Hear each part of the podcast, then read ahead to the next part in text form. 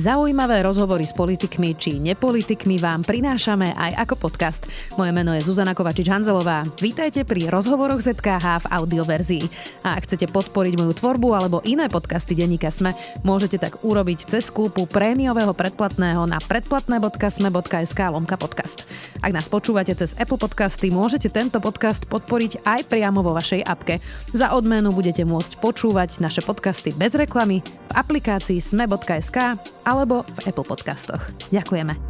Týmu Gorila sa po desiatich rokoch podarilo konečne vzdiesť obvinenia hlavným aktérom Gorily. Obvinili Jaroslava Haščáka z Penty, vtedajšieho ministra hospodárstva Jirka Malchárka, šéfku výkonného výboru Fondu národného majetku Annu Bubeníkovú, podpredsedu výboru Petra Huňora a ich kolegu z výboru Jozefa Juricu obvinili zo založenia, zosnovania a podporovania zločineckej skupiny. Aká šanca je, že po desiatich rokoch by sa mohla Gorila dostať na súd? Aj na toto, aj na iné otázky sa spýtam bývalého šéfa týmu Gorila, dnes poslanca za Olano, Lukáša Kyselicu. Vítajte. Ďakujem za pozvanie, dobrý deň prajem. A Kyselica, čo ste si pomysleli, keď teda minulý týždeň vyšla tá správa o znesení obvinení v kauz Gorila? Potešil som sa, viac menej je to také zadosť učinenie. Viete, tie kuvičie hlasy sú také, že aj tak ste nič nevyšetrili, aj tak ste nič nevyšetrili. No, nikto nevie, že o čom je trestné konanie, hlavne pri ekonomickej trestnej činnosti, že aká to je dlhá trnistá cesta. A nie len vyšetrovať a, alebo zniesť obvinenie, ale až potom následne, kým sa kým dojde k pravoplatnému odsúdeniu v ekonomickej kauze. A tuto hlavne išlo o, ekonomickú, teda o podozrenie z ekonomickej trestnej činnosti. Takže svojím spôsobom ma to potešilo, že došlo k posunu a som zvedavý na ten ďalší vývoj. Hm. Inak jedno z tých, mm, z tých pilierov spravodlivosti je aj včasné odsúdenie, tak po desiatich rokoch sa dá hovoriť o včasnom treste, ak by to teda takto bolo a skončilo by to nejakou koncovkou? Chápem, čo hovoríte. Aj prax aj judikatúra SLP hovorí o tom jasné, že čím neskôr dojde k odsúdeniu a za čím starší skutok, ktorý samozrejme nie je premlčaný, tak je to v prospech páchateľa. Niekedy až dojde k oslobodeniu. Vy ste odchádzali z týmu Gorila ku koncu roka 2019, keď ste hovorili presme toto. Prišli sme na veľa vecí, máme účty, máme finančné toky a našli sme porušenia zákonov, ktoré korešpondujú s tým, čo sa hovorilo v Gorile. Napríklad predstaviteľ štátu vyšiel v ústrety nejakému podnikateľovi a určite to neurobil len tak, bol v tom zrejme nejaký úplatok. Problém je, že sa nám to nedarí dokázať. Tak ak sa vám to za 7 rokov v tom týme nepodarilo na to prísť, aká je šanca, že na to teraz prišli vyšetrovateľky? To je to, čo by som teraz modifikoval, ale už nie som ten kompetentný, ktorý by sa mal k tomu vyjadrovať naozaj. Akože čo to znamená, že by ste to modifikovali? Ako v prvom rade som politik, nemal by som sa e, vyjadrovať ku e, žiadnej konkrétnej veci ktorá sa týka rozhodnutia OČTK alebo súdov, my to musíme len rešpektovať. Dobre, ale to, ak, to, ako som povedal, mm-hmm. tak teraz hovorím, že to je to, čo sa pospájali. Tie porušenia, kde zrejme, zrejme alebo zrejme došlo uh, tým ústupkom, vlády v prospech nejakého súkromného investora a tie peniaze ako boli nájdené, tak zrejme sa to podarilo pospájať. Hm. Viete, nikto, kto keď nájdete peniaze niekde na účte, nájdete tam milióny, nikde nemáte poznámke uvedené, že úplatok pre toho a pre toho. Rozumiem, Viete, to by, to Treba by to dokázať, nikto. je to komplikované. A Takže... tvrdí, že tam nie je nič nové. Uh, tak vy ste sa tiež dokola vlastne točili okolo tých konkrétnych transakcií. Predpokladám, že to sa nezmenilo ani po vašom odchode. Tak na čom ste sa vy teda uh, zasekli? Kde to viazlo? Bolo to tak, že to prosto končilo v nejakých štátoch, ktoré nevydávajú informácie o bankových transakciách, ktoré sú vlastne také tie uh, schránkové raje? Alebo čo bol vlastne ten problém, na ktorom ste sa zasekli vy? Ja môžem povedať zase len to, čo som aj vtedy hovoril. A vlastne tie účty boli zmapované. Aj tie finančné transakcie, ktoré išli zo zahraničia, boli, lenže samotná legalizácia mm, príjmu z trestnej činnosti alebo výnosov z trestnej činnosti sa nedieje len tak. Musí tam byť ten predikatívny trestný čin. A ten predikatívny trestný čin tam zrejme bol, ale tá spojitosť, že to je za to, nebola nikdy daná teda nebola nikdy daná, ne, nevedeli sme to preukázať. A tomu pomôže tá nahrávka? Alebo... Ja si myslím, že pomôže, ale teraz ide o to, že či bude použitá ako dôkaz stresom konaní alebo nie. Hm. A zrejme tam tá spojitosť e, sa preukázala. Nahrávkou? Ale, uh, nahrávkou. Ale ide o to, že dôkazy môžu, môžu byť len zákonné, zákonne získané a a ide o to, jak to vyhodnotia OČTK a súdy. No, predstavme si, že to príde na súd a zistíme teda, že ten spis aj nahrávka boli nelegálne. Jedna vec je tá formalita, že prečo sa vtedy odpočúvalo a či teda policia zaviedla sudcu, ktorý im dal na to schválenie. Uh, druhá vec je, že tú nahrávku už prosto máme uh, a sú tam závažné podozrenia. Úrad špeciálnej prokuratúry hovorí, že Európsky súd pre ľudské práva už v minulosti pripustil aj nelegálne odpočúvania, kde síce boli teda porušené práva páchateľov, ale keď už tá nahrávka existuje, tak prosto sa to vyšetrovalo a podstatné bolo, že mali teda uh, vyšetrovanie férové a mali možnosť sa brániť. Tak dá sa vôbec tváriť, že nahrávka, ktorú počulo celé Slovensko, by neexistovala právne? Žiaľ, jedno je právo a jedno je spravodlivosť. Pozrite si tú nahrávku pána Trnku. A došlo k oslobodeniu. Napríklad. To to isté. Jedno je vedieť a iné je preukázať v trestnom konaní. To je základ trestného práva. No, to je základ problém? demokracie. Súd, súdy, sudcovia, ako k tomu pristupujú? Viete, ani čierna nahrávka, e, každá čierna nahrávka by nemala byť legálna. Teraz ide o použiteľnosť, ide o to vyhodnotenie, či ide o dôkaz alebo nejde o dôkaz. Ak ide o dôkaz, či ide zákonný alebo nezákonný. Či to súd pripustí alebo to nepripustí. Keď to napríklad nepripustí, mm. môže sa vám rozsypať celá mozaika ide to, jak sa hovorí, do kytek. No, no tomu rozumiem, ale že čo je problém vlastne tá judikatúra súdov, pretože v zahraničí pripúšťajú závažné nahrávky, aj keď sú nelegálne vyhotovené a my na Slovensku už máme za sebou prípady, ja neviem, napríklad fackania policajtov rómskych chlapcov v Košiciach. Všetci sme to videli, všetci vieme, že sa to stalo a tvárime sa, že to video neexistuje, hoci si ho vyhotovili sami policajti, čo už je úplne absurdné. Tak čo je problém, že tí sudcovia necítia tú vážnosť situácie alebo nejdú vlastne ako keby ďalej, e, že by upravili tú judikatúru, alebo čo je vlastne ten spor o toto? To je ťažká otázka, ktorú by sme naozaj ako, na, ako po odbornej téme by tu mohol byť okrúhly stôl a bolo by tu 10 právnikov a bolo by tu 12 názorov. Naozaj to je čisto vecne odborná akože, uh, otázka. Mm, a judikatúra SLP hovorí, že keď ten verejný záujem preváži ten súkromný, tak sa môže použiť aj takáto nelegálne vyhotovená nahrávka. To, že bola legálne získaná, to všetci vieme. Bol tam príkaz súdu, uh, príkaz súdu na domovú prehliadku, prehliadka sa spravila a tam sa zaistil ten USB nosič, ktorý obsahoval túto zvukovú nahrávku. Áno, u Mariana Kočnera. A keď by to išlo o tú nahrávku, tak ide o materiál, ktorý mal byť v nejakom stupni vyhradenia a minimálne vo Včku či Dčku, neviem teraz. A pán Kočner bol neupravnená osoba. Hmm. Teda zákonne to získané bolo, ale teraz ide o ten obsah. Hmm. Ale hovorím, ja už sa do toho nechcem miešať, lebo ja niektoré detaily možno už z toho spisu nepoznám, na ktoré sa došlo a úplne by to potom modifikovalo Jasne. moju odpoveď. Ale zaujíma ma po toľkých rokoch, keď ste tam boli, čo si o tom myslíte. Vy ste opisovali v tom rozhovore v 2019 kolegovi Cuprikovi a Burčikovi aj toto. Pán Gajdoš sa stiažoval na pána Kovačika, či už na jeho úkony alebo právnu pomoc. Vo všeobecnosti sme mali názorové nezhody na rozsah vyšetrovania. Keď sme chceli prvý raz predvolať pána Fica, zrazu prišiel zo špeciálnej prokuratúry pokyn na preskúmanie spisu s tým, že kým sa nevráti, nemáme robiť žiadne ďalšie vypočúvania. No a ten spis sme potom čakali 9 mesiacov. Tak mohlo sa to to vyšetrovanie posunúť aj tým, že je nový špeciálny prokurátor Daniel Lipšic a že to vlastne už nebrzdí? Určite, určite.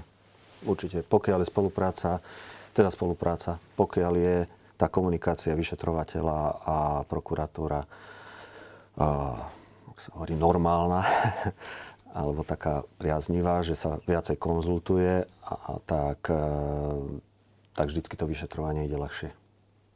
Aký... Aj, keď sú názorové, aj keď sú názorové rozdiely. Veď to je prirodzené, jasné, ale ako, um, aký faktor bol uh, práve pán Kováčik pri tom, prečo sa vám to za tých 7 rokov nepodarilo? To by bolo zase na dlhšiu debatu. No. Pán, Máme čas? Pán, Gaj, pán Gajdoš už niečo opísal, ja som tiež niečo tam povedal. Uh, pán Kováčik je odsúdený momentálne za nejaké skutky. Už len z toho rozsudku, ktorý je zverejnený, sa dočítate, o čo tam išlo, akým spôsobom fungovala špeciálna prokuratúra, teda konkrétny prokurátor špeciálnej prokuratúry.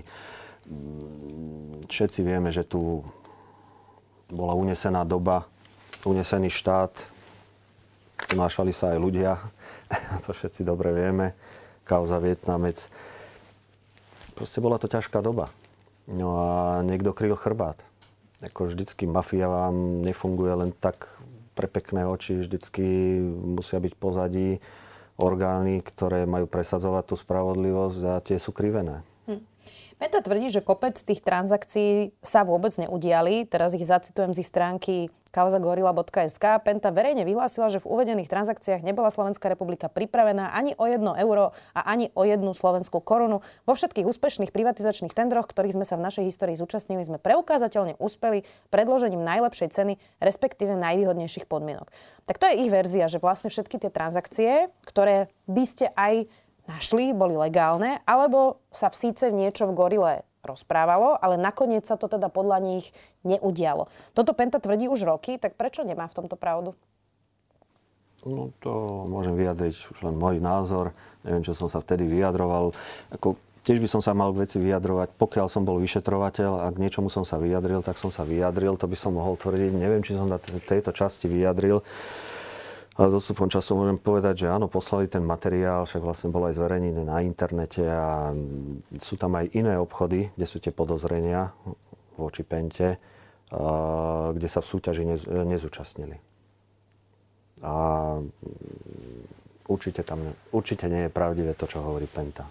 Vy ste v roku 2019 hovorili aj o tom, že Dušan Kováčik dlho odmietal zbaviť mlčanlivosti Petra Holúbeka, ktorý vlastne vytvoril celú tú nahrávku. Tak predpokladajme, že Daniel Lipšic tento prístup zmenil. To mohlo prípadu pomôcť, že ho konečne niekto vypočul? Neviem teraz, že či bol vypočutý alebo nebol vypočutý v tejto hlavnej veci. Hypoteticky, lebo neviem to ani Hypote- ja. Ja sa len pýtam, že predpokladáme, či by to mohlo teoreticky pomôcť. Ja si myslím, že pokiaľ je tá komunikácia na úrovni a vyšetrovateľ si vie odôvodniť tie jednotlivé úkony, tak momentálne ja si myslím, že tá špeciálna prokuratúra je tak nastavená, že pokiaľ dojde nejaké, nejaká vecná žiadosť, tak, e, tak tá prokuratúra koná.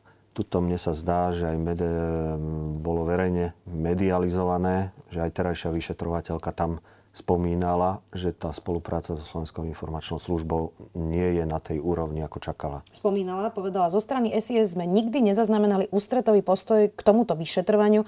Mediálne výstupy ich predstaviteľov o spolupráci sú v protiklade si odpovediami pre potreby vyšetrovania. To hovorila už aj po odchode Vladimíra Pčolinského z vedenia SIS. Nie je to škandál, že tajná služba ani po toľkých rokoch, ani po zmenách vlády nespolupracuje pri takto závažnej kauze, ktorá traumatizuje Slovensko už viac ako 10 rokov? Fú. Keby som vedel, keby som vedel, čo je odpísali, čo je napísali, tak by som to vedel vyhodnotiť. No ale ako očakoval som väčšiu ústretovosť po zmene vlády. A prečo tam nebola? Neviem, hovorím, ja, ja tie detaily už nepoznám, čo tam odpísali, prečo tam odpísali, čo odpísali, ale pokiaľ to hovorí vyšetrovateľka, tak zrejme to tak bude. Uh, viete, aj tá SISKA vždycky, keď chce niekoho zbaviť, teda keď OČTK žiada zbaviť niekoho zo SISky, tak oni už napríklad chcú hneď konkrétne otázky.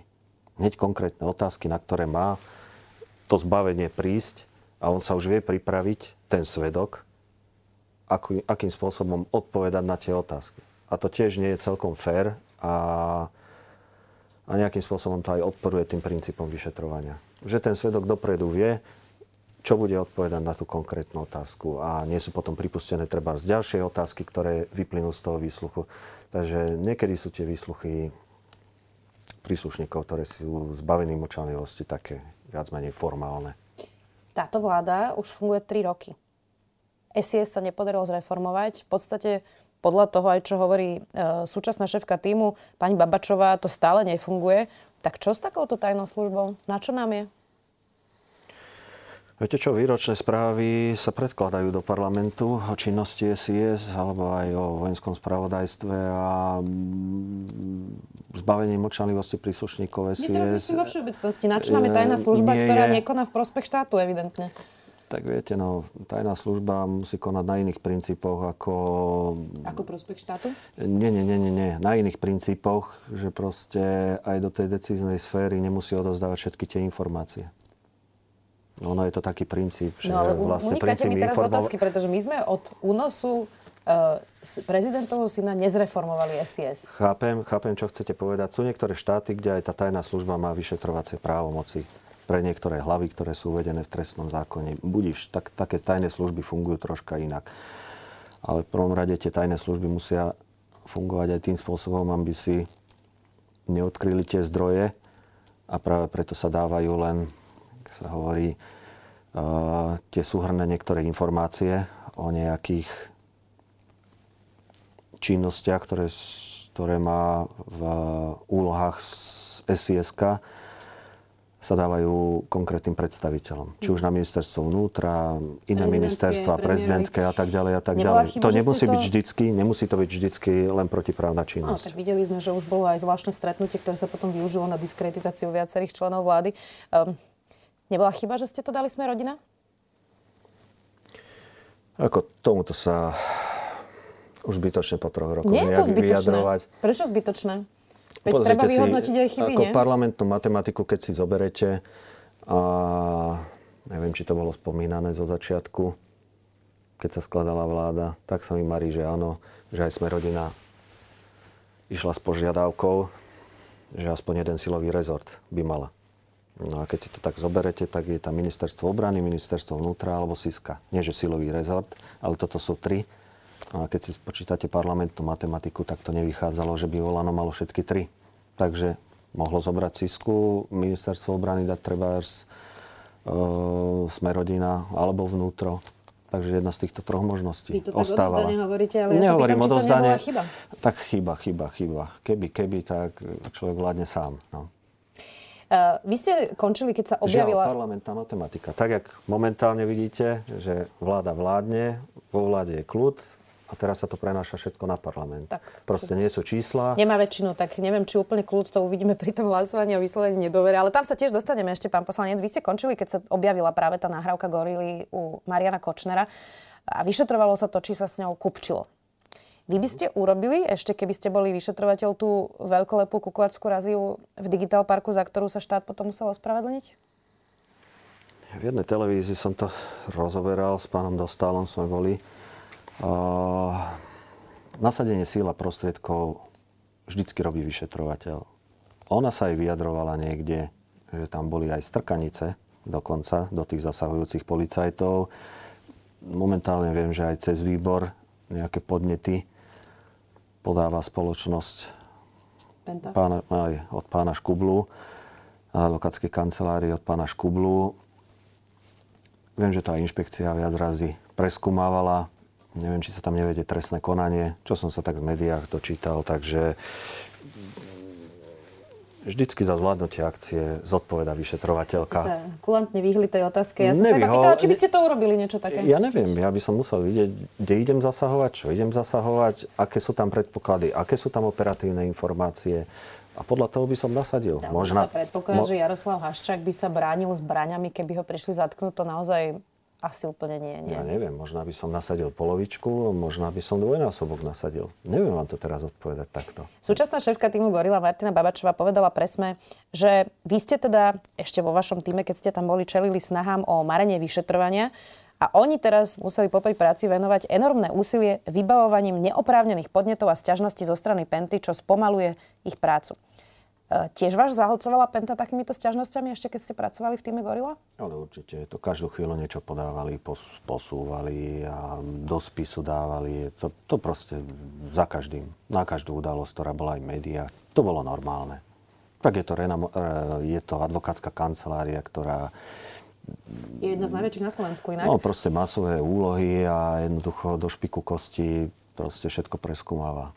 Je to ich ale právo. Je to ich právo, ka, jasné. Každý človek má právo, takže v tomto, v tomto vedia robiť, že zahlcujú rôznymi podaniami rôzne úrady.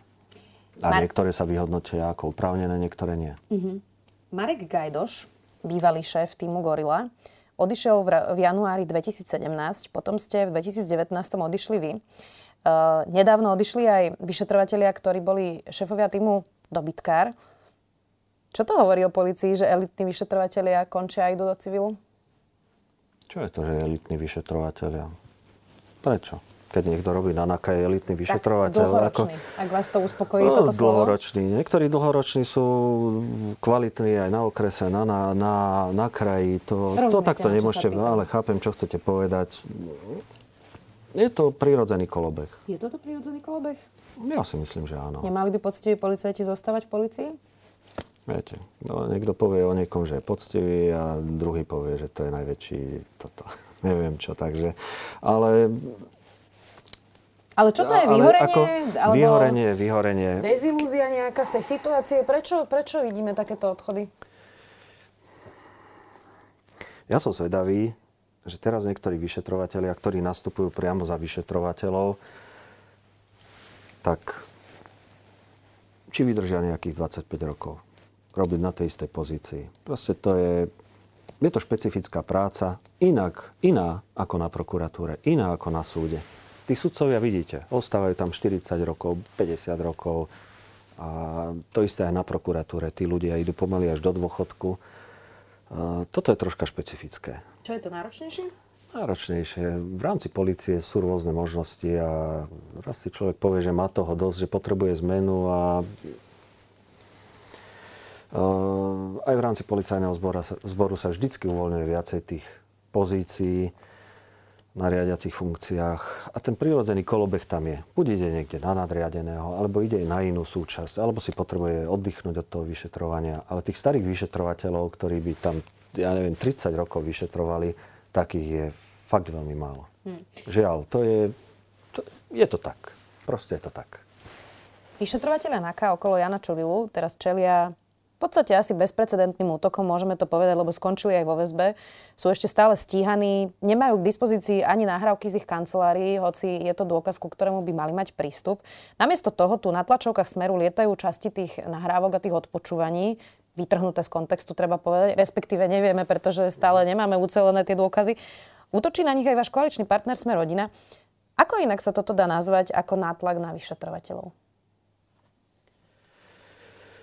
Nátlak, nátlak. Napríklad dneska som si prečítal uh, topky a vyjadroval sa tam pán Škubla a k pani vyšetrovateľke, ktorá momentálne vedie tým, že ona je voči ním zaujatá a že ona vlastne ani nemohla, tuším, zniesť obvinenie, nakoľko má prerušený výkon funkcie policajtky. Proste takéto blúdy. A to, to nie je nátlak. Je to nátlak, je? Určite. To, proste do médií šírite takúto nepravdu alebo takýto narratív, čo proste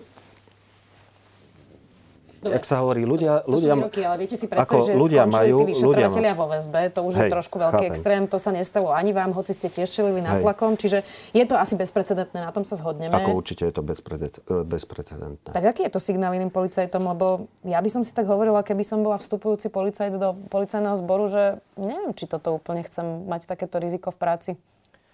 Niektorých, niektorých baví práca dopravnej polície, poriadkovej polície a niekoho vyšetrovanie nekooperatíva. A naozaj, pokiaľ začnete vyšetrovať nejaké tie prípady, či chcete, či nechcete, začnú sa okolo vás šíriť rôzne motanice, kto kde, kto s kým, kam. A toto je najhoršie. A takto vznikajú potom tie motanice a žiaľ, toto bola nevhodná komunikácia v kancelárii, tak zrejme, jak v každom pracovnom kolektíve. Nehovorím, že v každom. Áno, nemali by ľudia hrešiť Samozrejme, aj ja to hovorím, ale tak... Tak dlho, čo by sme sa dozvedeli z kancelárii poslancov Národnej rady, treba povedať. Proste všade je to tak. Všade je to tak. Pokiaľ, ne, nehovorme to teraz len o takej spoločnosti, o takej, ale tak je nejaká príležitosť, keď sa aj niekde popíje. Ale čo s tým čo, budeme robiť? V každom, v každom kolektíve čo, čo s týmto ideme robiť, keď, keď ako vyšetrovateľia NAKY, ktorí vyšetrujú naozaj exponované prípady, okay. skončia vo väzbe, nemajú prístup k dôkazom, ako musí to byť enormný tlak. Áno, a ústavný súd teraz povedal, pán Kubina tam dával, tuším, jedno podanie a žiaľ, ústavný súd povedal, že zatiaľ tie nahrávky nemusia mať. No. Žiaľ, musíme to rešpektovať. Ako my sme tiež často robili aj po vznesení obvinenia, že pokiaľ ten dôvod bol, tak držali sme, že nenahliadal ten obvinený do spisu, pokiaľ tá dôkazná situácia nebola tak, že všetci hlavní svetkovia alebo tí obvinení neboli vypočutí, tak človek to... Ako držal to, človek to držal, držal, pokiaľ to vedel, ale ja si myslím, že už aj v týchto prípadoch mm, vyše roka byť obvinený a nevedieť sa dostať k hlavným dôkazom, pričom ak má byť nahrávka použitá ako dôkaz, tak musí tam byť doslovný prepis a celý záznam v celistvosti, ktorý, kde by oni mohli argumentovať ako obvinení aj inými pasážami v ich prospech. V ich prospech. A teraz pán Fico čo robí? Vytrháva to z kontextu, spája to, pokonšpiruje niečo, pomanipuluje a prehodí si to do svojej reči. Ide o to, keď to robí ako politik, zle. Nemal by. Zrejme to robí ako obvinený, čo bol v trestnom konaní a neviem, či by som takýmto spôsobom staval svoju obhajobu, ale stáva sa do, úlohy, do role martýra. Inak ešte, keď sme pri policajtoch, Marek Gajdoš bol pred vami teda šéfom týmu Gorila. On ponovom zastupuje poisťovňu Penty Dôvera v kauze 100 miliónového finančného vankuša, ktorý Penta vytvorila práve pri spojení dôvery s eh, poisťovňou Apollo. Čo hovoríte na to, že váš bývalý kolega, ktorý vyšetroval Pentu, pre ňu teraz pracuje? Čo vám mám povedať? Hovoril mi o tom vo svojím spôsobom, však aj my máme poslaneckých asistentov. Pán Gajdoš je môj poslanecký asistent zároveň. Tak akože my sa nebavíme, ja sa s ním nebavím o politike, on sa so mnou nebaví o svojej, tej, svojej advokácii pente, viete, aj ten advokát, kto za ním príde, obhajuje. Ako má právo odmietnúť. Sú, sú advokáti, ktorí neobhajujú. Áno, chápem, chápem. No, tak a inak ja nehovorím, že ako, advokáti nemôžu obhajovať pentu, len áno, je to trošku áno, čudné, že ako, ich najprv vyšetrovala a teraz čudné, ich zastupuje. Ako tiež ako, ako asistentovi som mu povedal, no moc ma to neteší, ale žiaľ, je to tvoj výkon advokácie, tak si rob. No. Ako neteší ma to, ale je to tak. A čo to je pre peniaze? Alebo Neviem, proste to zobrali. Ako advokátska kancelária obhajuje. No. Ako vnímate, že o trestnom... Ako, mne sa to ako z toho pohľadu, že aj my ako hnutie, než tlačilo, ale počuli ste tie výroky ohľadom poisťovne dôvera aj od e, predstaviteľov našej strany. Na zároveň teraz sa dozviem, že môj asistent zastupuje zároveň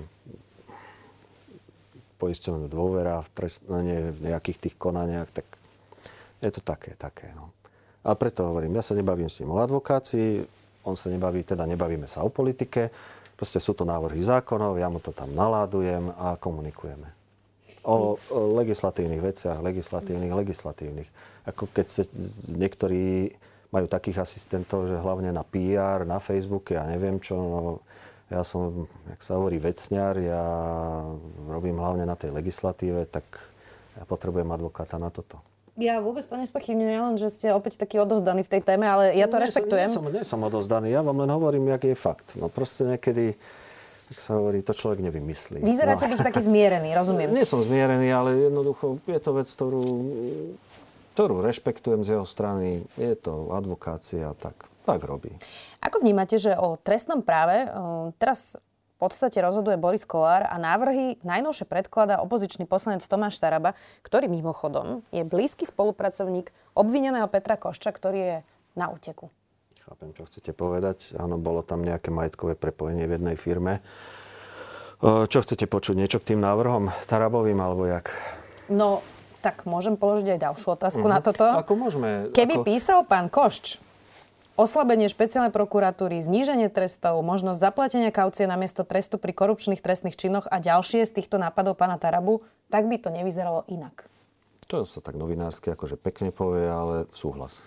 Súhlasíte s tým? Jasné. Ako ja som si to prečítal, aj som si nejaké porovnania spravil momentálne, ten materiál, ktorý je vládny, ako každý tu hovorí o tej restauratívnej justícii, každý tu má vyjadrenia príliš prísne tresty sú tu za ekonomickú trestnú Každý činnosť. Každý Boris Kolár najmä. No teda, hej. A že prečo to neupravíme, alebo že sa tam pcháme niekde do stredu Európy, tak to upravme, jak to majú v strede Európy. Však poďme, upravme. Ale zároveň celý trestný zákon aj celý trestný poriadok. Viete, vybrať si odtiaľ čerešničky, tak správme ten proces tak, jak je v Nemecku a môžeme sa tam pchať, alebo jak sa hovorí, opičiť potom Nemecku, už nebude žiadna 363, nebude tam fáza obvinenia, jednoducho to pôjde rovno prokurátorovi a za pol roka dojde k odsúdeniu. Poďme, však zmeňme to. Ja som aj hovoril, aj lehoty väzby, poďme skrátiť, ale nastavme ten proces tak, aby to za pol roka bolo odsúdené. No, a, a momentálne, a momentálne, Karasa, ktoré uh, má byť ako širší balík, ale teraz áno. hovorím konkrétne o tých uh, tarabových návrhoch, áno, áno, ktoré hovor, prišli z nenazdajky do parlamentu. Jasné, ja som to tam porovnával, tam niektoré, niektoré, nie že sedia, ale tak mám tu niekde tie porovnávačky, čo sa týka aj škody, alebo tých návrhov uh, na zníženie, takže ako, dalo by sa o tom komplexne baviť. Len keď si zoberieme napríklad ten Tarabov návrh, tak uh, Momentálne napríklad vidíte, čomu čelí Maďarsko. Že Únia im nechce tie eurofondy nejaké schváliť. A je to za ich stav boja proti korupcii a proti podvodom. Tiež, jak bol predložený tento Tarabov návrh zákona dopodateľne a bol už nejak zverejnený, tak aj nevolali z Európskej prokuratúry. A Európska prokuratúra má tam nejaké tie výhrady a existuje nejaké to nariadenie o tej pivke, a to, to je pivka. Čo to je pivka? Mm,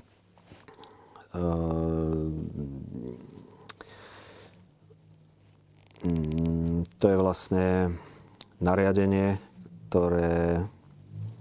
Mm, Aj by som vám pomohla, ale ktoré, ktoré, vlastne, ktoré vlastne ide uh, proti praniu špinavých peňazí a proti podvodom, európskym podvodom v súvislosti s týmito eurofondami. Mm-hmm. No a teraz táto pivka hovorí, že akým spôsobom sa má bojovať proti podvodom. A, a teraz, keď my ideme znižovať nároky na túto legislatívu, aj na tú korupciu, tak toto isté hro, môže hroziť aj nám. A napríklad táto e, Európska prokuratúra, táto Laura Kovešiová kvôli tomu e, tlmočila Mm, nejaké výhrady aj ministrovi pánovi Karasovi. No, a teraz a ona má, tomu, ona má koordinovať vyšetrovanie Áno, podvodov rozumiem. a vlastne ide o to, že treba garantovať proti rozpočtu EÚ, aby sa trestali účinnými, primeranými a odrádzajúcimi Rozumiem. trestnými dobre, sankciami. Dobre. A toto sú tie hlavné veci, ktoré môžu narušiť, ak by bol takýto zákon schválený. Prečo sa tu o tom my dva vôbec rozprávame? Keď Tomáš Taraba je opozičný poslanec, predkladá si nejaké svoje návrhy, čo sa deje v histórii parlamentu vždy. Opozičníci si na, dávajú svoje návrhy, ktoré koalícia neschváli. Tak nie je čudné, že protikorupčná vláda, v ktorej teda na čele je Olano, vôbec pripúšťa riziko, že tieto návrhy by prešli? Ja neviem, vy ste sa ma pýtali, že prečo sa tu bavíme o tom. Ja neviem, ja by som sa o tom ani nebavil. No ale pripúšťate riziko, že je nejaká šanca, že by to prešlo? No ja nepripúšťam, že proste aj na koaličnej rade bolo dohodnuté, že mm, tieto zákony pána Tarabu sa neodhlasujú, jak sa hovorí, sa neodhlasujú a počkáme si na tento vládny návrh zákona. Časť vašich kolegov z Olano a časť poslancov, alebo teda všetci poslanci za ľudí, len už sú len uh, traja, žiadajú, aby sa najprv hlasovalo práve o tých Tarabových zákonoch a až potom o rozpočte, aby to náhodou Smerodina nezobchodovala. Vy ste sa k tomu nechceli pridať? To je jedno, či by som sa pridal alebo nepridal. To je jedno napríklad. Mne to je úplne jedno, jak budeme o tom hlasovať. Akože... Ja, ja, si myslím, ja si myslím, že to aj tak neprejde. Akože je zbytočné sa o tom baviť. Naozaj. Naozaj, to je môj názor a to bolo aj z koaličnej rady a či si to niekto podmienuje alebo nepodmienuje to ja, ja by som si mohol niečím, nie, niečo niečím podmienovať. Každý by si mohol niek, niekto niečím podmienovať. A o tom, o tom nie je koalícia. Nebo, dobre, o tom, nebojíte ako... sa toho, že je teraz taký chaos v parlamente, nie. veď to sledujete, aký tam je chaos? Že prechádzajú niektoré veci, ktoré sú prekvapivé, niektoré prechádzajú tesne, niektoré ani neviete, neviete v koalícii, či prejdú a potom tesne prejdú, lebo je nižšie kvórum. Že by to teda prešlo s týmto chaosom, hlasmi LSNS, republiky, Tarabovcov, hlasu, Smeru a Smerodina, neobávate sa tohto scenára? Chápem podľa toho, jak ste si to vyskladali, že by niečo takéto, akože, ale pokiaľ, a, pokiaľ tam bude 150 poslancov, tak by to nemalo šancu prejsť. No ale nikdy tam nie je presne 150 poslancov. To je pravda, tak sa musíme mobilizovať, aby sme pri takýchto hlasovaniach boli v sále všetci. No a nie je rozumné teda, čo žiadajú časť vašich kolegov, že aby to teda bolo pred tým rozpočtom? Ale mne to je jedno, keď to bude pred rozpočtom, tak to bude pred rozpočtom. Ale ja hovorím, že tu sa aj s ministerstvom dohodlo, a taká bola dohoda. Tá dohoda zatiaľ platí, že pôjde ten vládny návrh zákona. Objavila sa nepristojná komunikácia ministra vnútra Mikulca s poslankyňou Romanou Tabák. Zverejnili to, myslím, topky. Ona teda chcela podľa toho článku, aby riešili problémy jednej z obcí, kde sú sírsky migranti a on jej na to napísal a ty sa s kým bavíš, sa preber. Uh, to bolo niekedy o pol desiatej večer. Potom povedal uh, aj vulgarizmy na Borisa Kolára, ktoré nebudem citovať ani opakovať, môže si to každý dohľadať a potom povedal, nepíš mi, dvíha sa mi z teba žalúdok. To boli teda SMS-ky ministra Mikulca. Mal by sa takto minister baviť s poslancami? Takáto komunikácia by nemala patriť ani do súkromia. No. Ako, každý má toho dosť a ja neviem, čo bolo motívom, prečo si takto odpísali alebo odpovedali, ak to je pravdivé, ak je pravdivá táto komunikácia. Takže spýtajte sa ich dvoch na to. A vy máte na to aký názor, pán poslanec? Taký aký názor? No však nikto nie je, jak sa hovorí, svatý. každý má nejaké tie svoje muchy. A... Tak by sa aspoň ospravedlniť. Uh, určite, určite. Odporúčite mu to? budem sa s ním rozprávať a odporúčim mu to. Už len kvôli tomu, že mm, proste je to kolegyňa a nepatrí sa takto vyjadrovať. Ani v súkromných správach, ani na verejnosti. Vo štvrtok bude hlasovanie o vyslovení nedôvery vláde. Máte tým, ako to dopadne? Mal by som byť spravodajca v danej veci, takže môžem spraviť nejaké čáry máry vždycky. Nie, srandujem. Ustojíme to. Ustojíte to? Uh-huh. Tesne? To je typ. Tak uvidíme. Budeme sa snažiť. Pozrite sa, tie dôvody, ktoré som si prečítal, sú úplne nadnesené. Kedy bol podaný ten návrh do, do, do podateľne? Vtedy, keď sa ohlasovali tie pomoci. Tiež ohľadom energetiky, ohľadom toho, ohľadom toho. Naozaj ako nikto nikdy nie je spokojný, ale robíme, čo sa dá. A robíme s tým, čím sa dá. Naozaj. Zase ako, odozdania hovoríte. Nehovorím to odozdanie, ale naozaj. Však nikto nie je Ježiško, že má plný mech nejakých tých peňazí alebo čo, že môže rozdávať. Napríklad zoberme si Sme rodina. Máme ministra práce, sociálnych vecí a rodiny. Pokiaľ sa nejaká pomoc dáva, či dôchodcom takým, takým, takým, tak to je rezoltný materiál od nich. Viete? Ale nemôžete furt len rozdávať, rozdávať. Ten rozpočet musí byť vyrovnaný. Vždycky preto v každej vláde je ten minister financí väčšinou ten kraken, ktorý tie peniaze nechce dať ani tomu rezortnému ministrovi. Aj my, keď máme poslanecké návrhy zákonov, tak to posielame na vyjadrenie. Ja že kam sme až zašli teda ku Krakenovi, lebo Aha, tak, hovorím o tej nedôvere vláde nie, a vy nie, ste nie, začali nie. o rozpočte. Tak teraz... A, ako, ako hovorím, no, že proste aj, aj keď hovoríme o tých peniazoch, no proste vždycky, vždycky minister financí musí škrtiť. A teraz niektorí ministri z ich gestie to vychádza, že tie peniaze rozdávajú. Jasne, My musíme... to až tak neškrtíte teda, ale, treba povedať. Ale škrtíme. Výdavkové to, to limity nejde. ešte stále tam nie sú. Dobre, tie výdavkové limity. Ten, uh, čo sa týka čerpania z plánu obnovy, každý štát má stanovené, akým spôsobom si tú brzdu spraví a tie výdavkové limity sa zatiaľ neuplatňujú ani v jednom štáte. Ale presadzoval to, to aj pán Matovič, áno, aj pán presadzovali, presadzovali sme, je to pravda, je to v zákone. na si to rozmysleli? Uh, nie je to, že na pol ceste, ale pozrite sa, koľko je tu kríz, ale budiš. Ja si myslím, že keď by sa aj nejaké úpravy spravili, tak by to hodilo nejakých 200 miliónov hore-dole. Ale stále prebiehajú rokovania s tou Európskou komisiou. Dobre, už vás nebudem s týmto trápiť. Mám ešte dve konkrétne otázky. Môžete, kľudne. Mikuláš Zurinda ohlásil novú stranu, chce spájať teda nejaké síly.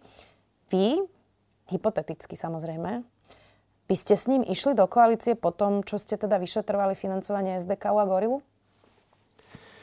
Pozrite sa, aj tá Penta bola vždycky viacej spájaná s pravicovými vládami. No, tak som vyšetroval koho, vyšetroval som Gorilu, no a teraz je tu pravicová vláda a naozaj niekedy vidieť, že niektorí si presadzujú tie záujmy v zdravotníctve a tiež človek musí prižmúriť nejaké to oko niekedy nad nejakým tým, tým pozmeňovákom. Ja to tak berem, som v jednej strane, tam som, kde som začal, tam skončím a hotovo vybavená vec. A, nemyslím, ako, a koalícia, k nemu do nie, strany, a, koali, nie? a koalícia, jak sa vyskladá, tak sa vyskladá. Žiaľ, je to proste koalícia je taká. Aj teraz, aj teraz, ja vám je nejak, rozumiem. Aj teraz je nejak vyskladaná Ale tá koalícia. Ale zaujíma váš názor Takto. na Mikuláša Zurindu. Keby to bolo vo vašej Takto. moci o tom rozhodovať. Aj teraz. Niektorých návrhov zákonov som si viac rozumel zo Sme rodina a pri niektorých si aj teraz viacej rozumiem napríklad rozumiem. s ľuďmi zo Sasky. Aj keď už nie sú súčasťou koalície. Napríklad teraz, čo tam je ten návrh ohľadom uh, prehliadok v advokátskych kanceláriách. tam si viac v tomto rozumiem, napríklad aj so Saskou. Napríklad. No, Či by som išiel? Určite by som išiel. Určite. Je to pravičiar. Uh, za tie roky sa naučil. Dobre, to je všetko. Ste. Pohode. Posledná otázka. A ako som už viackrát povedal v tomto rozhovore, zniete tak odovzdane. Ešte ste to neolutovali, že ste šli teda z tej policie do politiky? Tu, tak... Niekde som sa posunul a teraz som tu v politike a nestaram sa do tých politických vyjednávaní alebo tých motaníc riešim hlavne tú legislatívu a ono ma to baví a je to vlastne oblasť práva. Som v troch výboroch, bránom bezpečnosťou, ústavnoprávnom, pri nezlučiteľnosti a som v tom fachu a... Baví vás to? Baví.